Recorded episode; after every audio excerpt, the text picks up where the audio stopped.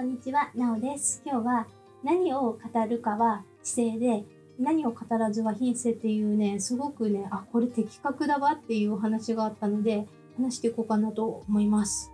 えっとね、ネットでね、見た話なんですけど、なんか、養子とか、その、本人がさ、コントロールできない問題っていうのがあるじゃない。それに対して、言わなくてもいいのに酒ずんだ言葉を使って本人を傷つけさせる言葉を使う人ってどうなのっていう問題がああったんですよ。だけどそれに対して私思ったことはそんな想像力がない人は多分ね自分が傷つけたことすら理解できてないんだろうなっていうふうに思うんですよね。だからそれぐらい愚かな人だろうなっていうふうに思うのが私の見解でございます。そもそもね傷つけてしまうっていうことを傷つけて何の得にもならないっていうむしろそれそれってあなたの人間性をあのどんどんとその言葉を侮辱する言葉を使う人格否定する言葉を使うことによって人間性が悪いんですっていうことを証明されてるだけなのであなた自身はあのそれを傷つけることによって愚かな人間ですよって表明してることにしかならないのよっていうことを理解できないのがとても悲しい人間なんだろうなっていうふうに私は捉えてしまうのでちょっとねこれだけは言いたいなと思います。だから普段使う自分の言葉とかもあの結構ね気をつけてはいるんですよ私も。なるべくその人が聞いた時にあの不快に思わないような言葉を選別しながら話しているからえとは言ってもね あの限界はあると思うんですけれどもだから何て言うんだろうこういうふうには思うんだけどっていうふうに「てんてんてん」みたいな感じで余白を残してみたりとかして相手の価値観を否定しないようにするようには私はしています。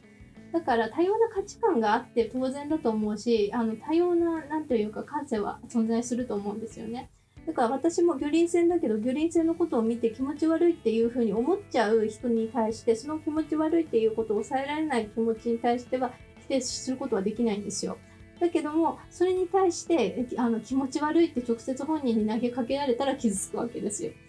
傷つくんですよやっぱりね。だからねそういう言葉を発して傷つける人っていうのは何何にもあの悪くないのにそのコントロールできないものによって傷つけさせられてるから私としては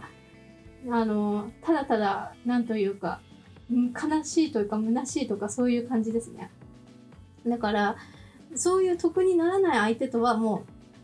う一緒にいたくないって言って身を引こうっていう風になるんですよ。っていうことは多様性っていうふうに考えてもあ必ずしも寛容できるかっていうとそれはまた別なんですよね。寛容するっていうものは無理なんですよ。だからその必ず差別とかえー、っと何て言うのかな偏見っていうのは絶対出てくるんですけれどもそれをなくすってことはできないと思うから私も。必ずしも全部はなくすことはできないと思うんですよ。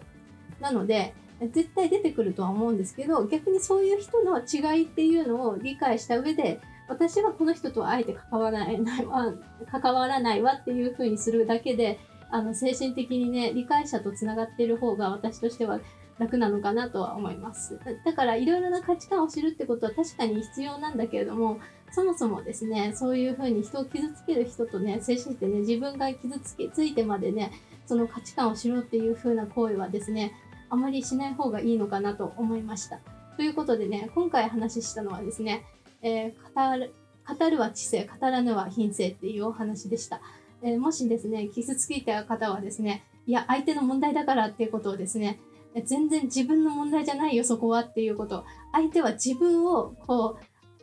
あの、先ずんだ言葉を使うことによって自分はダメな人間ですってアピールしてるんだよということをお伝えしたかったので、え今日は緊急的に動画に上げさせていただきました。以上でございます。